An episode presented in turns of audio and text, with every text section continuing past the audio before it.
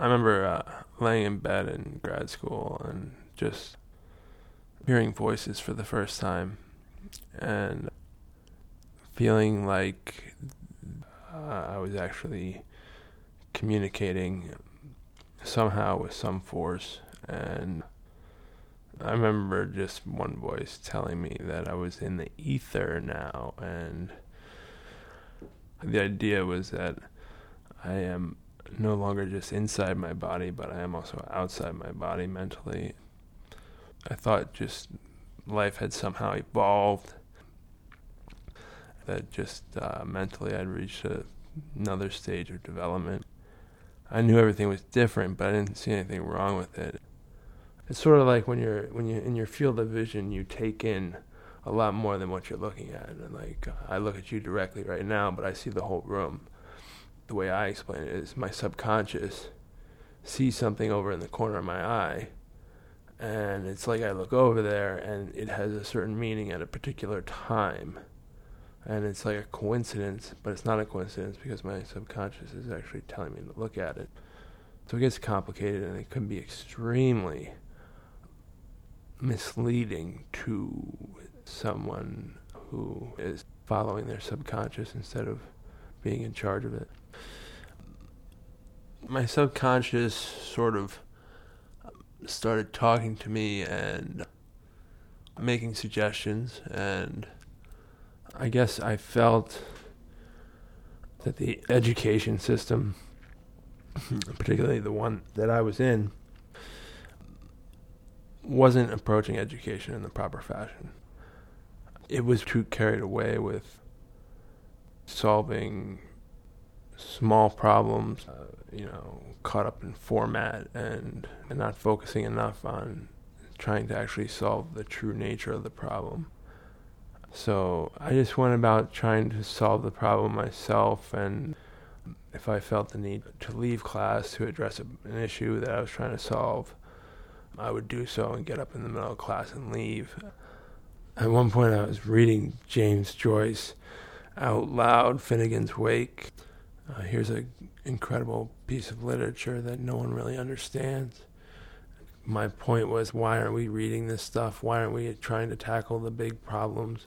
Why are we so caught up in the minutia of just trying to get a degree, to get a job, to start a family, to get a raise, to retire, rather than being an institution, an ivory tower, where Socrates is on the steps asking the students questions and hopefully not getting slaughtered for it. It was what I believe was in the best interest of people in general. However, it disrupted the local people, and I don't think anyone understood what I was trying to do. And it's generally referred to as grandiosity, where you think you can solve these incredible problems and they become more important than other aspects of life.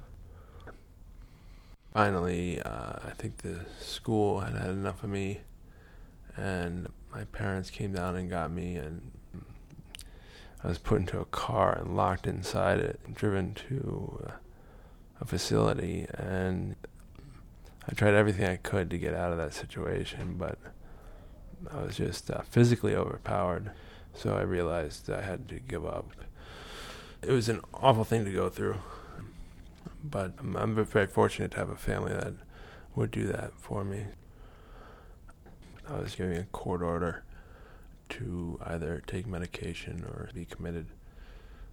So I still had some sense about me. So I took the medication, which slowed my thinking down, and uh, eventually I realized wait a second, uh, maybe I do have an illness. I fought my illness for a long period of time. I got into medication and increased it to where I didn't want to basically have any hallucinations or mood disturbances or anything else like that at all. One night I was hearing voices, and I said, okay, I got to medicate, and then I'll be all right. and I medicated, and nothing happened. And I medicated some more, and nothing happened. And I was at the maximum increase in dosage that I was supposed to take in one day, and uh, nothing had changed. And I started crying for an hour. You know, usually my mind stops after that and it just didn't seem fair. It just didn't seem right, and it seemed like I was. I had to live with it at this point for the rest of my life. But the uh, next morning, I said, "Well, I guess I'll try to work with it. Maybe I can do this."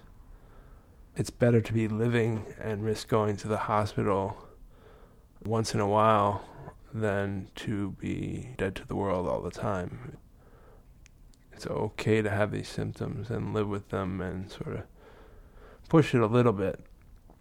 But the goal is to pull back when you have to. I think the first real step, and I had some guidance on this, is making friendships and just trying to work on relationships. Not try to complicate the illness with a new job or something very complex. And then once you feel that you you have a solid relationship built, and it takes a couple tries to do this, it's not easy to make friends for anyone. But once you've found a successful relationship, and you can manage that, you can start to add other things. For me, the progression was really friendships, few really good friendships. And then adding school to that, and then adding a girlfriend and now fiance, and then her daughter to that picture, and one at a time, just like you would add medication, you know, one particular medication at a time, so you can adjust to that level, and then add something new, and then adjust to that level, and then on and on and on until you realize you've got too much, and then you got to cut back. There will be flares, you know, you know, there'll be ups and downs, and you have to learn to manage those with medication and cognitive therapy and your support systems. It's a skill that has to be developed. That takes time. That took me 10 years to figure out. And I'm still learning. Recovery is sort of constant. It's sort of like being diabetic, I guess. At least that's what the doctors tell me. You know, you're constantly checking yourself, and uh, you're constantly having to make adjustments, and whether they're medicine adjustments or life adjustments, you don't get cured, so there's no end to it. It's a love hate relationship. my illness presents a major challenge in my life, which makes my life very complicated. But at the same time, it allows me to see things differently, and for that, I love it. It got me into grad school. If you give someone like a problem to solve, they'll see it very linearly. Like, how do I get from point A to point B using all the knowledge I have? I'll put this in, then that in, then this in, and I'll get the answer.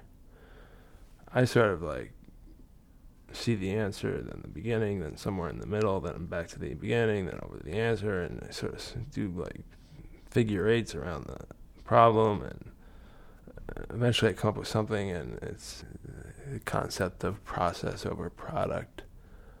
For me, the thinking, the process is uh,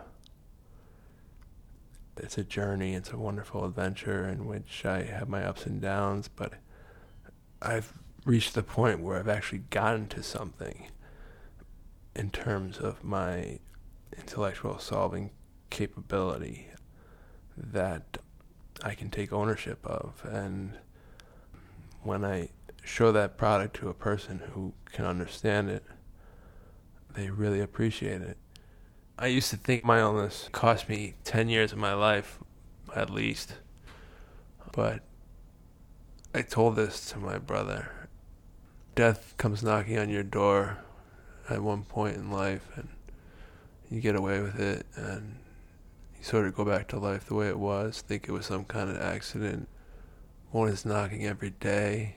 It's sort of like you really learn to appreciate life for what it is and all the relationships and wonderful things about it. I don't have a terminal illness, but I think I've learned a lot from it. It sort of made me who I am.